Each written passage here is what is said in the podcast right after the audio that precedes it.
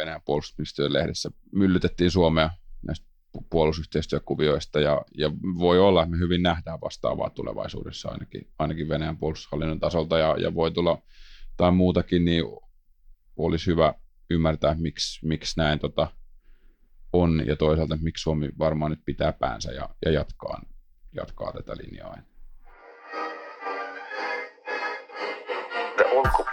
Minä olen ollut aina sitä mieltä, että ei penniäkään kenellekään. The young people of the world. Wir haben so vieles geschafft. Wir schaffen das. China. And we had the most beautiful piece of chocolate cake that you've ever seen. There is one message. Human rights are women's rights, and women's rights are human rights. Minullakin on sananvapaus. The Ulkopolitist. Parempaa ulkopoliittista keskustelua. Tervetuloa tänne The Ulkopolitistin podcast-studioon Munkkiniemeen. Meillä on aiheena tänään Suomen muuttuva tai muuttunut ulko- ja turvallisuuspolitiikka. Ja keskustelemassa on The Ulkopolitistin Matti Pesu. Moi. Ja Ilmar Metsalo. Hei. Tosi kiva, että pääsit tänne. Tämä aihehan on nyt aika ajankohtainen. Ranskan presidentti Emmanuel Macron oli just vierailulla ja Suomi lupautui mukaan Ranskan interventioaloitteeseen. Ja sitten ollaan puhuttu viime vuosina aika paljon Suomen ja Ruotsin välisestä yhteistyöstä tai puolustusyhteistyöstä. Ja sitten Suomi on solminut kaikenlaisia kahdenvälisiä sopimuksia ja totta kai se vanha tuttu Natokin aina keskustelussa vilahtaa. Niin mistä tässä kaikessa on kyse? Kaikki palaa noihin 2014 vuoteen ja Ukraina tietysti ensin Krimin liittämiseen ja sitten Ukrainan sotaa ja siihen, miten se muutti eurooppalaista turvallisuutta. Ja sitten siinä eurooppalaiset maat, Suomi mukaan lukien, vähän päivitti uhkakuvia, ehkä otettiin askel pari taaksepäin tuollaisiin perinteisiin uhkakuviin. Ja sitten Euroopassa ja Yhdysvalloissakin, varsinkin Yhdysvaltain Eurooppa-politiikassa, niin alkoi tapahtua muutoksia ja alkoi nousta erilaisia aloitteita ja Natolle tuli vähän uusi fokus, tai itse asiassa palattiin vanhaan fokukseen ja alkoi olemaan turvallisuuspoliittisia uhkia yhä enemmän. Ja tästä sitten syntyi kaikkia aloitteita ja mahdollisuuksia, mitä Suomi on käyttänyt sit hyväksi. Et tässä on se tausta. Niin ja ehkä sitten myöskin muilla mailla se muutos on saattanut olla hieman isompi vielä kuin Suomella, jossa kuitenkin on ollut aika perinteinenkin tehtäväkuva puolustusvoimilla, että se on ehkä ollut selkeämpi lähteä sitten Suomen näihin mukaan, koska se on ollut myöskin ehkä Suomen linjan mukaista. Joo, just näin. Suomi on ollut sellainen konservatiivinen puolustuspolitiikassa ja aina pidetty aika tuommoiset perinteiset uhkat ja perinteiset menetelmät. Siinä suhteessa palattiin samaan, mutta sitten Suomessa, missä on tapahtunut iso ajatus tai ajatusmaailman muutos on se, että miten suhtaudutaan kansainväliseen yhteistyöhön, että ennen liittoutumattomuus ohjasi aika paljon ja rajoitti, ja Suomi on aika varovainen. Nyt semmoista rajoitteita ei ole, vaan Suomi tekee oikeastaan kaiken mahdollisen, mutta sitten kuitenkin Naton ulkopuolella. Et siinä on ollut iso muutos, että käytännön tasolla niin Suomi on siirtynyt tämmöiseen aika liittopolitiikalta näyttävään touhuun, mutta sitten sotilasliittojen ulkopuolella. Eli pulla ilman rusinoita vai mitä? Pulla ilman rusinoita. Toiset tykkää, toiset ei. Eli 4 vuodessa on tapahtunut aika merkittäviä muutoksia. Joo, ihan jäätävä muutos. No, minkälaisia vastuita ja paineita ja mahdollisuuksia tämmöinen monenlainen yhteistyö vähän joka suuntaan tuo? Kaikki nämä tukee oikeastaan sitä Suomen ajatusta siitä, että niin kuin kyky toimia kriisin aikana paranee, myöskin se niin kuin yhteinen harjoittelu luo turvallisuutta Suomen lähialueelle ja Eurooppaa yleisesti. Et kyllähän vaikka Euroopan unionin jäsenyyskin oli Suomelle aika niin kuin selkeästi myös turvallisuuspoliittinen ratkaisu. Se kuningasidea mun mielestä kiteytyy just mitä Ilmar sanoi noista harjoitteluista. Et näiden yhteistyökuvioiden avulla, mihin sisältyy paljon käytännön yhteistyötä, niin niillä yritetään luoda semmoista käytännön pohjaa, poliittisia siteitä, jotka sitten Suomen maantieteellisen tai geostrategisen aseman ohella vaikuttaisi mahdollisessa tällä hetkellä aika epätodennäköisessä kriisitilanteessa niin, että Suomi saisi apua ja Suomi olisi sit mukana jossain isommassa yhteessä tai rintamassa, että ei oltaisi yksin. Se on se kuningasidea, mutta sitten se, että mitä esimerkiksi vastuita tai muuta velvollisuuksia tulee, niin varmaan, ja mitä mahdollisuuksia, niin kaikki on tapahtunut niin nopeasti, mä vähän luulen, että sitä tehdään vielä tuon turvallisuus- tai puolustushallinnossakin vähän synteesiä siitä, mitä tämä oikeastaan on. Että kun nyt jollain tavalla semmoinen kireä turvallisuuspoliittinen asema, sen kireä turvallisuuspoliittinen tilanne Euroopassa ja ne peruspalikat on pikkuhiljaa asentumassa kohdalleen ja jossain määrin tilanne on jossain määrin stabilisoitunut, toki meillä kytee erilaisia, tai Ukrainassakin vielä näin. Nyt sitten pohditaan, että mikä maa, mikä valuutta. Mä ainakin huomaan, että mulla on vaikea miettiä, että onko se ollut dramaattinen muutos vai onko se ollut sellainen niin kuin, vaan tapahtunut ja ei ole niin kuin, välttämättä sen suurempaa. Ja mä oon ehkä niin kuin, taipuvainen ajattelemaan, että semmoinen yksittäinen joku sotaharjoitus, niin se ei nyt välttämättä ole silleen, niin kuin, koko ajan isompi asia, mutta sitten toisaalta se linja on ollut aika selkeä, että ollaan tehty yhteistyötä ja se myös tähtää ihan niin kuin aluepuolustukseen täällä. Eikö se ole niin, että toi marraskuussa alkava Trident Juncture-harjoituksessa skenaariona on Norjaan kohdistuva hyökkäyksen torjunta ja siinä nimenomaan Suomi ja Ruotsi osallistuu siihen ja ei ole mitään sininen valtio ja punainen valtio ja keltainen valtio, vaan siinä ihan niin kuin ollaan omina itsenään. Ja siis kyseessä on Naton harjoitus, eikö vaan? Joo. Isoimpia Nato-harjoituksia kylmän sodan jälkeisellä ajalla. Että se on ihan mittava harjoitus. Jos olisin venäläinen esikuntaupseeri, niin kyllä mä aika selkeät johtopäätökset siitä vetäisin. Joo, se on ihan mielenkiintoista. Suomessa on vielä aika vähän uutisoitu siitä. Mutta tuo Ilmarin pointti oli oikeastaan tosi hyvä noista jatkuvuuksista ja muista, että Suomessahan siitä lähtien, kun me Euroopan unioniin liityttiin, niin on tavallaan kytenyt semmoinen pieni muutos. Asiat on pikkuhiljaa muuttunut, ollaan oltu tietyissä pöydissä, ollaan totuttu puhumaan näistä puolustusasioista ja muistakin tietyissä viitekehyksissä ainakin muiden kanssa. Ja sitten kun tavallaan läsähti 2014, niin se tavallaan antoi sen viimeisen työnnön tavallaan sinne tuonne aluepuolustuksen maailmaan, että ne kuviot, jotka oli ollut jo aikaisemmin ja jotka oli hiljalleen kehittynyt, niistä sitten muotoutui tämä nykyinen kokonaispaketti. Et siinä on sekä pidempi prosessi, mutta sitten tuo 2014 on kyllä aika keskeinen vuosi. Tuosta aluepuolustuksesta, eli Suomen ja Ruotsin välinen puolustusyhteistyöhän on syventynyt ja on jopa tosiaan harjoiteltu tällaista aluepuolustusta, niin mitä muuta tästä Suomen ja Ruotsin yhteistyöstä pitäisi ajatella ja miten se näkyy ja millaista hyötyä siitä on Suomelle? No ylivoimaisesti suurin osa Suomen ulkomaankaupasta kulkee Itämerellä. Ja jos miettii ihan semmoista häiriötä siinä, ei tarvitse olla mitään varsinaista sotatilaa, niin siinä ollaan jo niin kuin aika pulassa täällä yhteiskunnassa. Tietysti sitten niin kuin Ruotsi on täysin erilainen maantieteellisesti, että siellä Göteborgin satama on käytännössä niin kuin Naton puristuksessa siellä Norjan ja Tanskan välissä ja Atlantin, suora pääsy Atlantille, niin se on ehkä semmoinen keskeinen osa siinä, että Suomella on kriisiaikana todella iso hyöty siitä, että tavara liikkuu ja Ruotsilla kuitenkin merkittävät meri- ja ilmavoimat. Menee nyt ehkä vähän sotilaalliselle puolelle, mutta toki siinä niin kuin Suomen ja Ruotsin yhteistyö on helppo nähdä sellaisena niin kuin luontavana asiana molemmalle maalle.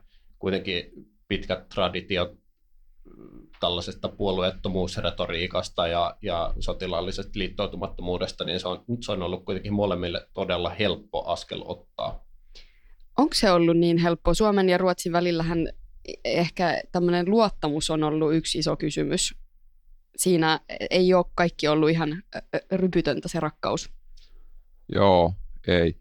Se on ehkä, sanotaan, että tuollaisen virkamies- ja käytännön tasolla niin se luottamus alkaa olla iso, että se on semmoinen poliittisen keskustelun tasolla tuommoiset vanhat haamut leijailee välillä ja tulee esiin niitä muistoja, missä Ruotsin on koettu tai on koettu, että Ruotsi on vähän Suomen pettänyt, mutta käytännön tasolla se luottamus on varmaan aika hyvä, ja se ihan turvallisuuspoliittisten johtojen ja virkamiesten välinen kanssakäyminen on tosi tiivistä, ja siinä on jopa jo vähän, että jopa nähdään hieman virallisten asioiden ulkopuolella vähän epämuodollisimmassa merkeissä, ja kaikki he näyttää ulkopuolelle siitä, että siellä löytyy, että luottoa löytyy, mutta siitä vielä mitä niin kuin tästä hyödytään, niin se tietysti vaikuttaa pidäkkeeseen ja pelotteeseen jossain määrin, että se nostaa kynnystä puuttuu kummankaan maan asioihin tai ainakaan sotilaallisella sektorilla, ja se lisää sitten yhteistoimintakykyä muissa kriiseissä. Tässä on ollut sukellusvenejähteä ja tämmöistä, niin jossain kohtaa on mahdollista toteuttaa jotain yhteisiä operaatioita, koska yhteisiä joukkojakin luodaan. Että tämmöisiä hyötyjä. Nyt ainakin, ja paperillahan ainakin, niin Suomen ja Ruotsin asevoimat on sillain toisiaan täydentäviä jossain määrin ainakin. Vai mitä sanoo Metsalo? No kyllähän se nyt sillain, kun katsoo niitä niin kuin Ruotsin varsin mittavia meri- ja ilmavoimia, vaikka toki ei ole oikein verrattavissa siihen, mitä Ruotsissa oli kylmän sodan lopulla, mutta kyllä siellä niihin panostetaan, ja tietysti Ruotsilla on aika voimakas aseteollisuus, että kyllähän he mielellään myöskin myys tuotteitaan Suomeen, että sekin yksi näkökulma siinä. Mä en tiedä, mihin se viittaa. Me tiedän, se on ehkä, ne lentää taivaalla ja jotakin sellaista. Aivan. Saattaa mennä tuolla vedessäkin välillä. Eri tuotteet ehkä menee vedessä kuin ilmassa. Ruotsissa on vaalit 9. päivä syyskuuta. Onko tämmöiset turvallisuuskysymykset noussut vaalikeskustelussa esiin? No tietysti ne palavat autot on aika voimakkaita kuvia uutisissa, ja tietysti toi ylipäätänsä se maahanmuutto teemana on sellainen, joka Ruotsissa on noussut aika vahvasti viimeisten vuosien aikana esiin. Mutta sitten toisaalta tietysti on paljon sellaisia niin kuin arkisempia teemoja, joita ei välttämättä meillä näy ainakaan samassa mittakaavassa. Tänään kysyin toimittajakaverilta niin Ruotsissa, että mikä on hänen mielestään ne niin kuin tärkeimmät vaaliteemat Ruotsissa, ja hän sanoi, että niin kuin terveydenhuolto ja miten se järjestetään maakunnissa, niin on nyt niin kuin iso kysymys, ja en mä nyt ainakaan itse muista lukeneeni sitä yhtään uutista. Tuskinpa kukaan toisaalta ulkomaalainenkaan hirveän innolla seuraa Suomen sote-vääntöjä, mutta sinänsä ymmärrettävää. Mutta ei se niin kuin Ruotsin lähiöiden tilanne ole tietystikään mikään semmoinen, joka olisi minkään puolueen mielestä erityisen hyvä.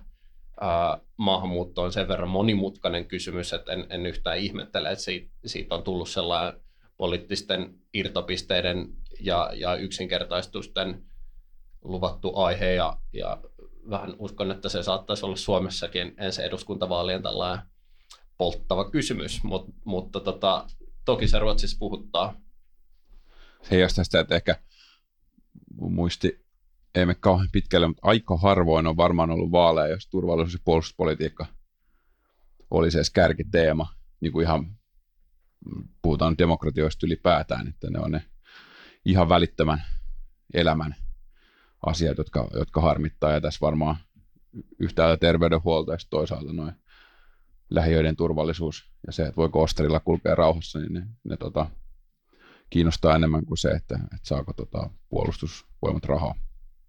Puolustusvoimat saa rahaa. Kyllä, siellä se on ehkä semmoinen, tai ainakin niin kuin paperilla, että ei se osuus bruttokansantuotteesta ole edelläkään hirveän huimiin summiin nousussa, mutta siellä ehkä sanotaan, että vielä 2017 alkuvuonna muistaakseni oli mielipidekyselyssä, jossa ruotsalaisten luottamus oman maansa puolustusvoimia oli varsin alhainen, mutta sitten siellä sitä mukaan, kun on niin kuin Gotlantiin perustettu pysyvä rykmentti, jonka vahvuus on kyllä aika pieni edelleen, ja nyt juurikin muutama viikko sitten vahvistui, että Ruotsi hankkii näitä Patriot-ohjuksia, niin se on ollut tavallaan sellainen teema, joka on ollut isosti esillä myös mediassa, ja varmaankin tullut sellainen tunne, että Ruotsi siihen panostaa, niin se on myöskin vähentänyt osaltaan sitä, että minkä verran siitä keskustellaan. Joo, se heijastuu Itämeren jokseenkin ehkä hitusen rauhoittunut tilanne, että semmoiset näyttävät provokaatiot on vähempi, että silloin Ruotsissa oikeastaan alkoi 2013 jo pääsiäisenä ja sitten pamahti Ukraina päälle ja tätä sukellusvenejahtia, niin siinä se puolustuspoliittinen keskustelu kävi aika kierroksilla ja se varmaan kansan mielipidekin heijasti sitä eliitin mielipidettä, joka oli siinä niin kuin siinä taidettiin aika lailla peistä, mutta nyt kun se on pikkuhiljaa rauhoittunut ja jotain kansallisia toimia on tehty, niin ehkä jossain määrin se yleinen mielipide ja keskustelu asettuu takaisin vanhoihin huomiin. Niin, ja se on tietysti myös tollaisia liikkeitä on vaikea korjata, että Ruotsihan ajoi aika lailla koko puolustuksensa alas kylmän sodan jälkeen ja selkeästi keskityttiin Ruotsin kaukana Ruotsista tapahtuviin kriisinhallintaoperaatioihin ja sellainen niin kuin aluepuolustus oli aika vierasta siinä ruotsalaisessa strategisessa ajattelussa ja se palasi sitten aika rytinällä sen 2014 jälkeen. Tai no niin kuin Matti jo sanoi, se pääsiäisen 2013, jolloin venäläiset strategiset pommikoneet harjoitteli ydinaseen iskua Ruotsiin, niin onhan se oli aikamoinen kiusallinen tilanne Ruotsin ilmavoimille, josta ei yksikään kone lähtenyt silloin niitä tunnistamaan. Minkälaista tätä NATO-keskustelua Ruotsissa käydään? Suomessahan keskustellaan aika lailla vaan jotenkin siitä, että pitäisikö liittyä ja eikö pitäisi ja tavallaan sellaista metakeskustelua ylipäänsä. No se ehkä mikä Ruotsissa on selkeästi erilaista meihin nähden on se, että siellä jokaisella puolueella on jokseenkin selvä NATO-kanta. Kyllähän tämä niin kuin porvari-allianssi on siellä liputtaa Naton puolesta avoimesti. On nyt muutaman vuoden siitä tehnyt, mutta sitten toisaalta ei se ole näkynyt oikeastaan läheskään niin paljon kuin mitä ehkä me suomalaiset oltaisiin sitä ajateltu, että se näkyy. Että se ajatus siitä, että nämä olisi jotenkin nyt NATO-vaalit Ruotsissa, niin se on kyllä mun mielestä selkeästi väärä. Että se muutos, mahdollinen muutos niin tapahtuu hitaasti. Ja tietysti Ruotsissa vähän sama kuin mitä tuossa sivuttiin Suomessa, niin kyllähän hekin on tehnyt siellä kahdenvälisiä ja monenvälisiä puolustusyhteistyösopimuksia aika moneen suuntaan. Että siellä on Tanskan kanssa, Brittien kanssa, Jenkkien, Suomen kanssa sopimuksia. Se on aika samanlainen kokonaispaketti, mitä meillä. Poliittisesti helppoa. Helppoa, joo. Matti, sä kirjoitit viime vuonna, että Naton suhteen Suomesta on, tai että siinäkin on tapahtunut tämmöinen muutos, että Suomi on ollut varovainen kumppani ja sitten siitä on tullut vahvistettu kumppani. Niin mitä tämä nyt sitten tarkoittaa? No se on pidempi historiallinen kaari, että silloin 1994, kun Suomi liittyi NATO-rauhankumppanuusohjelmaan, niin Suomihan rajasi tosi kapeasti sen, mihin Suomi voi osallistua, että siinä oli tämmöistä suurin piirtein raivaus- ja pelastustoimintaa, mihin aluksi lähdettiin, sitten ne varaumat tippuivat aika nopeasti pois, mutta kuitenkin se alku oli varovainen ja aika paljon keskittyin kriisinhallintaan, mutta sitten tämän uuden Suomen kumppanuuden laatu muuttui aika paljon silloin just 2014 NATO-huippukokouksessa ja ne hommat keskittyi aluepuolustukseen ja nyt ollaan sitten jo oltu aika merkittävissä NATO-harjoituksissa ja tämmöisissä simulaatioissa, missä on simuloitu sitä, että NATO artikla 5 toimeenpannaan ja siinä sitten on, ei tietenkään Suomi siihen turvallisuuspiiriin kuulu, mutta sitten siitä on käyty tiedonvaihtoa ja se on, niin kuin, on menty aika pitkälle ja siinä on symboliikka on ollut Varsovassa 2016 ja sitten tänä vuonna Brysselissä, kun sekä presidentti Niinistö että sitten Ruotsin puolelta toi pääministeri Löfven niin on osallistunut näihin NATO-maiden, Naton valtio- ja hallitusten päiden niin illalliselle. Siinä se on aika väkevä symbolinen ele. Ja ei vaan, että Suomen suhtautuminen NATOon olisi välttämättä muuttunut, vaan myöskin Naton toiminta on muuttunut selkeästi 2014 jälkeen. Että se varmaan oli toivottu, että Venäjä toimisi hieman eri tavalla kuin mitä se on toiminut ja ollaan jouduttu ajattelemaan ihan uudella tavalla itäisen Euroopan valtioiden puolustamista ja muutakin tällaisen kynnyksen luomista sinne. Itse en ole ihan hirveän innostunut siitä niin kuin tavasta puhua, että NATO olisi jotenkin laajentunut Venäjän rajoille, kun se nimenomaan on ollut näiden entisten Neuvostoliittoon tai Neuvostoliiton vaikutuspiiriin kuuluvien valtioiden aktiivinen pyrkimys tulla Naton jäseniksi ja myöskin saada sitten Naton läsnäoloa sinne.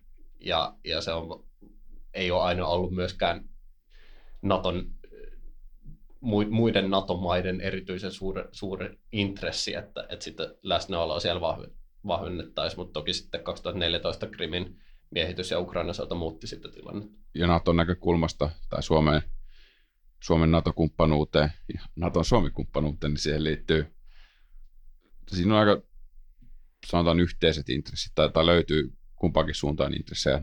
NATO kiinnostaa se, että on kyvykkäät asevoimat ja kaikissa tilanteissa niin Suomi on suomalaisten hallussa ja Suomea kiinnostaa se, että Itämerellä säilyy myös sotilaallisella puolella vakaus ja se, että sieltä saadaan vähän apua ja todennäköisesti myös ihan konkreettista apua kriisitilanteessa, mutta ennen kaikkea rauha-aikana voidaan harjoitella ja muuten vahvistaa kansallispuolustusta, niin tässä on tämä yhteiset intressit.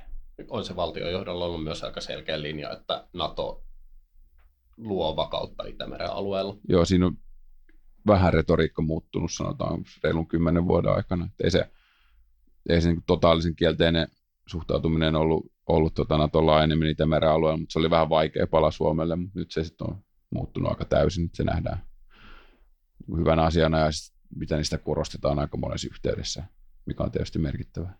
The Ulkopolitist. Tosiaan näitä kahdenvälisiä ja monenvälisiä kumppanuussopimuksia on Suomi tehnyt ja on Ruotsi tehnyt ja on tehty kaikenlaisten kanssa, Yhdysvaltojen, Saksan ja Britannian ja muuta, niin tavallaan kaikesta tästä syntyy sellainen turvallisuuspuolustusverkko, niin meneekö nämä millään tasolla päällekkäin? Onko näissä vaarana se, että sitten lopulta se ei niin kuin jostain syystä vahvistaisikaan sitä turvallisuuspoliittista tilannetta ja vaikka Itämeren vakautta?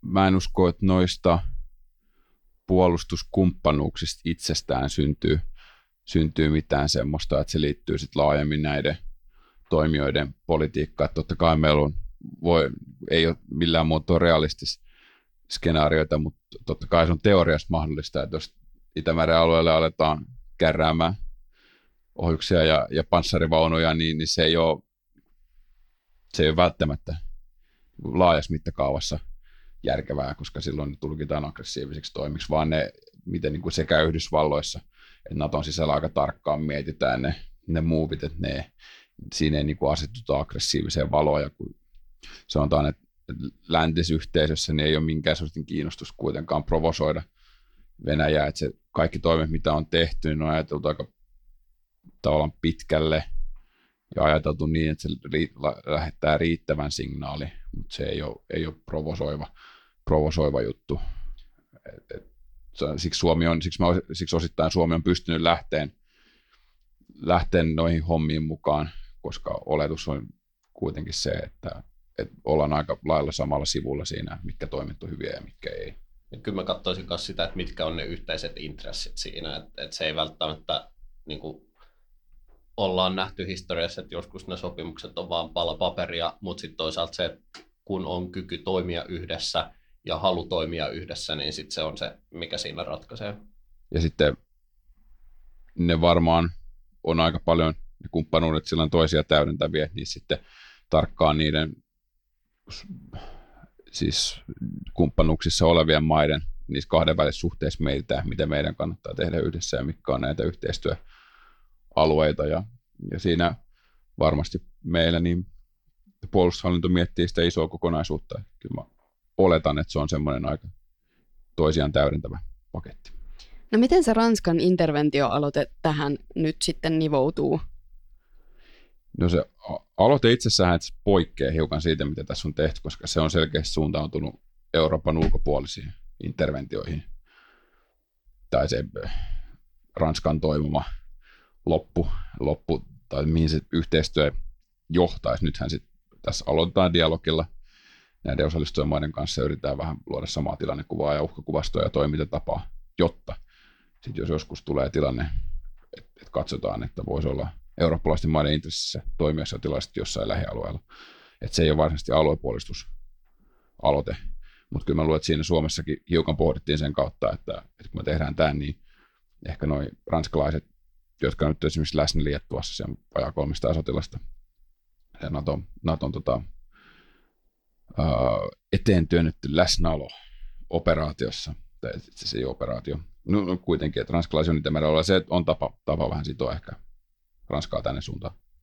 Mites sä oot, Matti, mieltä siitä, Ranska on sanonut, että heidän ydinase on niin kuin eurooppalainen tai tällainen niin kuin Euroopan suojaamiseen tarkoitettu, niin minkälaiset intressit Ranskalla on siinä?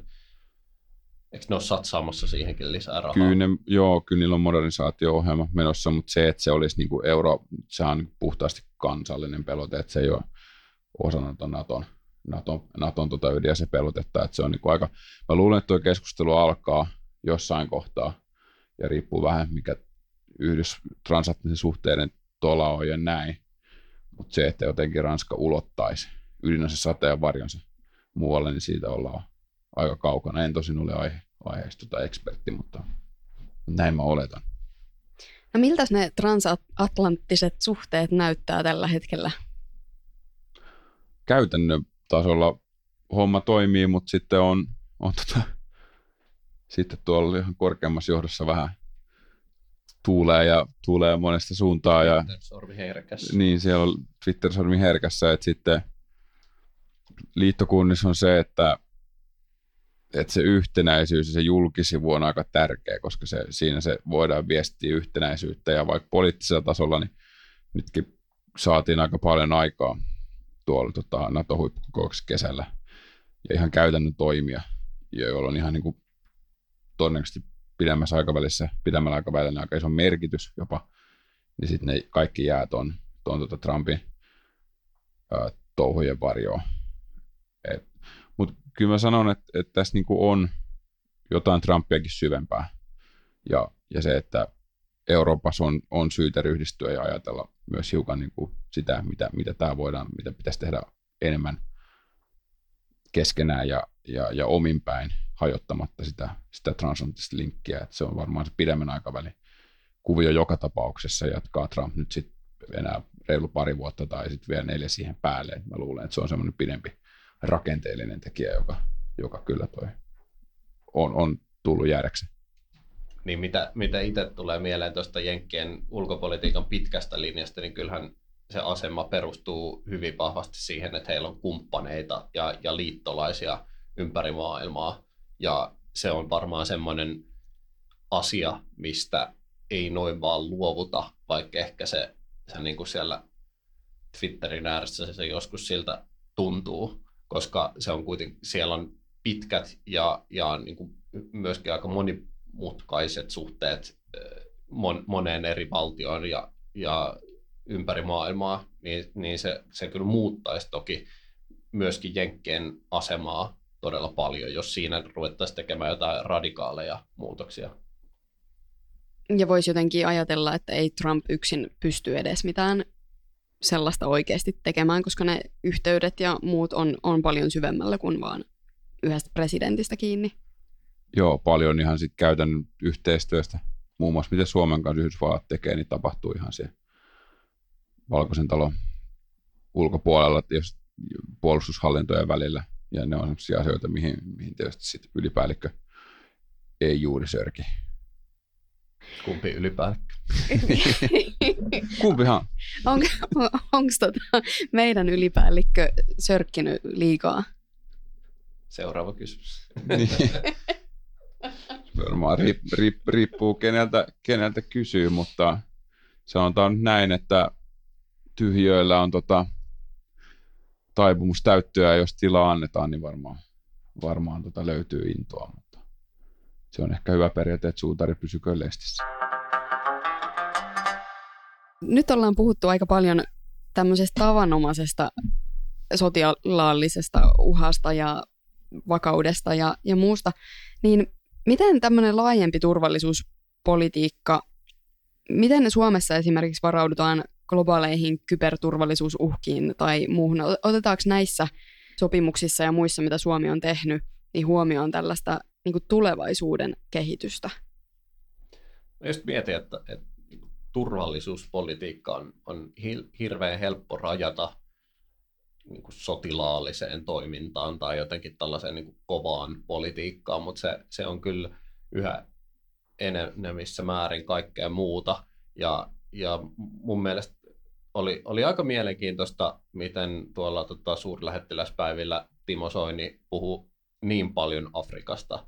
Ja samoin se Sipilän kohuhaastattelu Ykkösaamussa, jossa mun mielestä Sipilä puhui paljon myöskin sellaisia mielenkiintoisia asioita myöskin sen jälkeen, kun suuri osa ihmisistä oli vetänyt herneet nenäänsä, niin kyllä siellä aika paljon sellaista, niin kuin, ne teemat, jotka nousee, on just tämä, että eri konfliktit eri päin maailmaa, ennen kaikkea Afrikassa, Lähi-idässä, vaikuttaa Suomeen, ja ne on sen verran monimutkaisia asioita, että niihin täytyy pyrkiä vaikuttamaan hyvin monella eri tavalla. Joo, mä oon ihan samaa mieltä Ilmarin kanssa tuosta. Se Afrikka-painotus oli selkeästi sovittu. Se tuli pressankin puheessa suurlähettiläspäivällä läpi. Ja nyt Niinistö on myös puhunut enemmän ilmastokysymyksistä. Että tässä on ehkä se, että 2014 rytisi. Nyt tosiaan on ehkä jossain määrin asetelmat selventynyt, vaikka koko ajan jotain tapahtuu ja meillä on aina kireä tilanne ja on riskipotentiaalia, mutta nyt kun on siihen reagoitu, niin on nyt aika miettiä vähän muuta ja nostaa muita teemoja. Tuossa alkuvuoden presidentinvaaleissa sitä puhuttiin, että ehkä niin kansainväliseen järjestelmään ja näihin globaalit kysymykset on ollut Suomen ulkopolitiikan sivuosassa ja nyt sitten ehkä niihin keskitytään enemmän.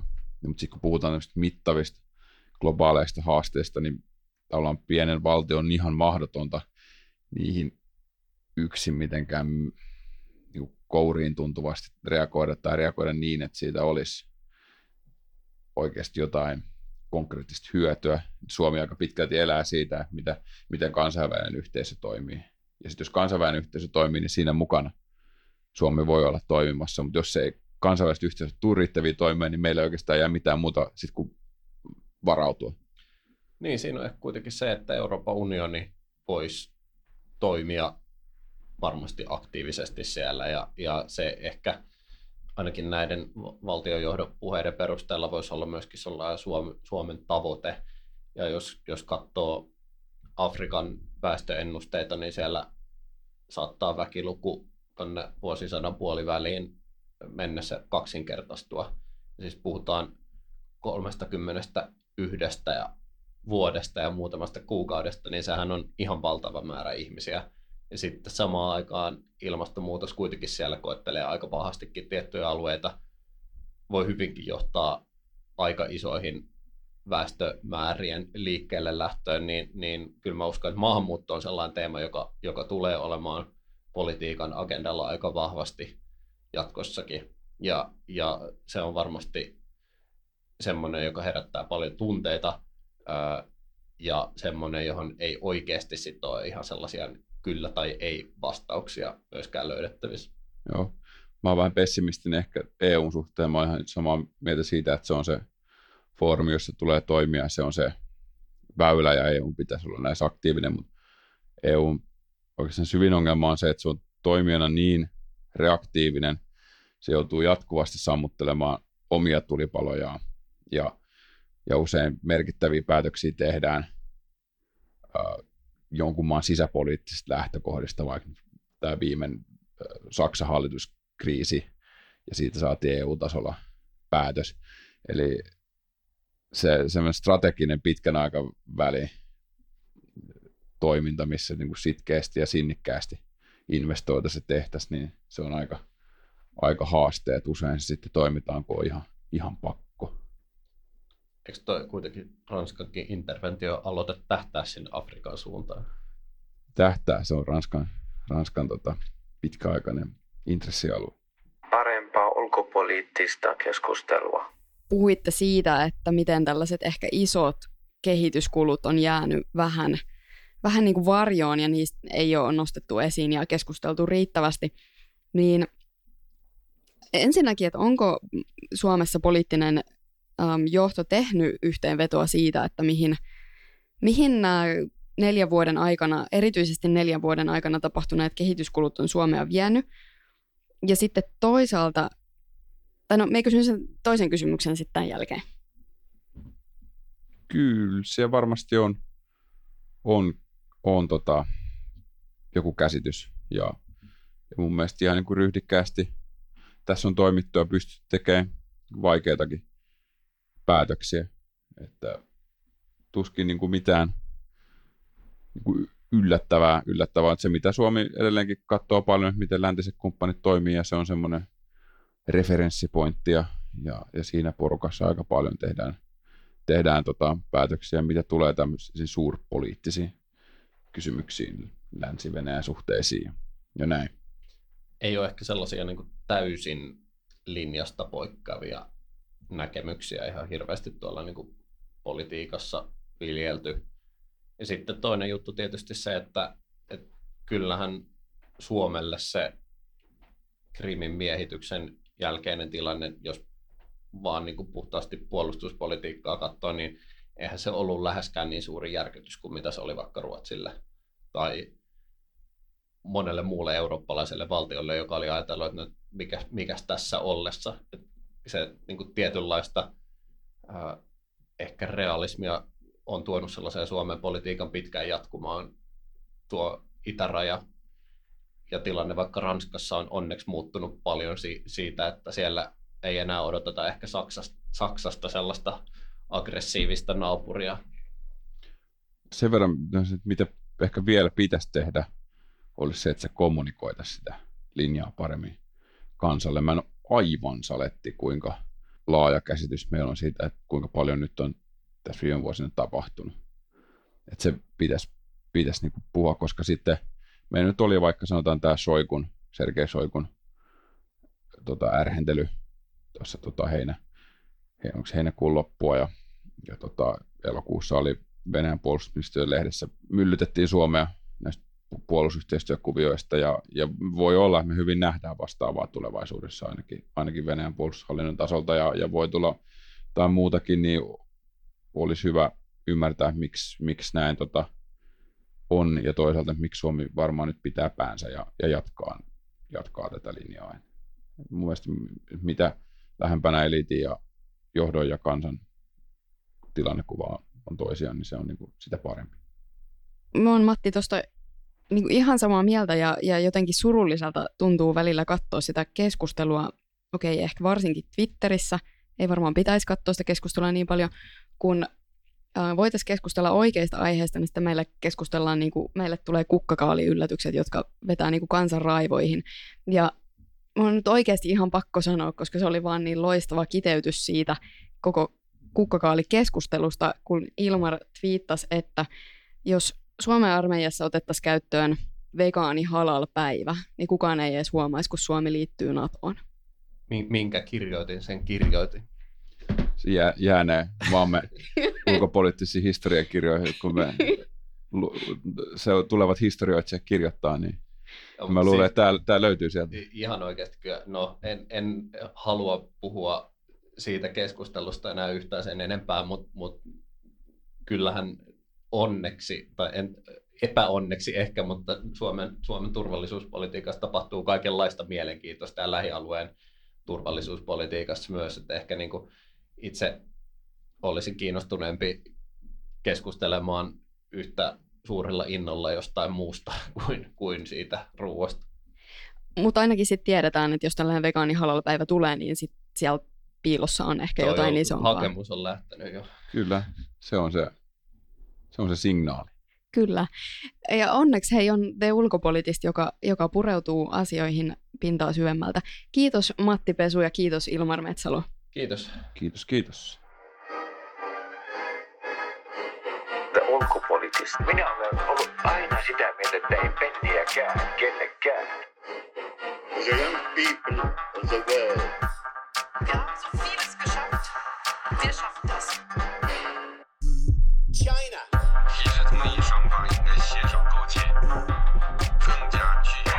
One message.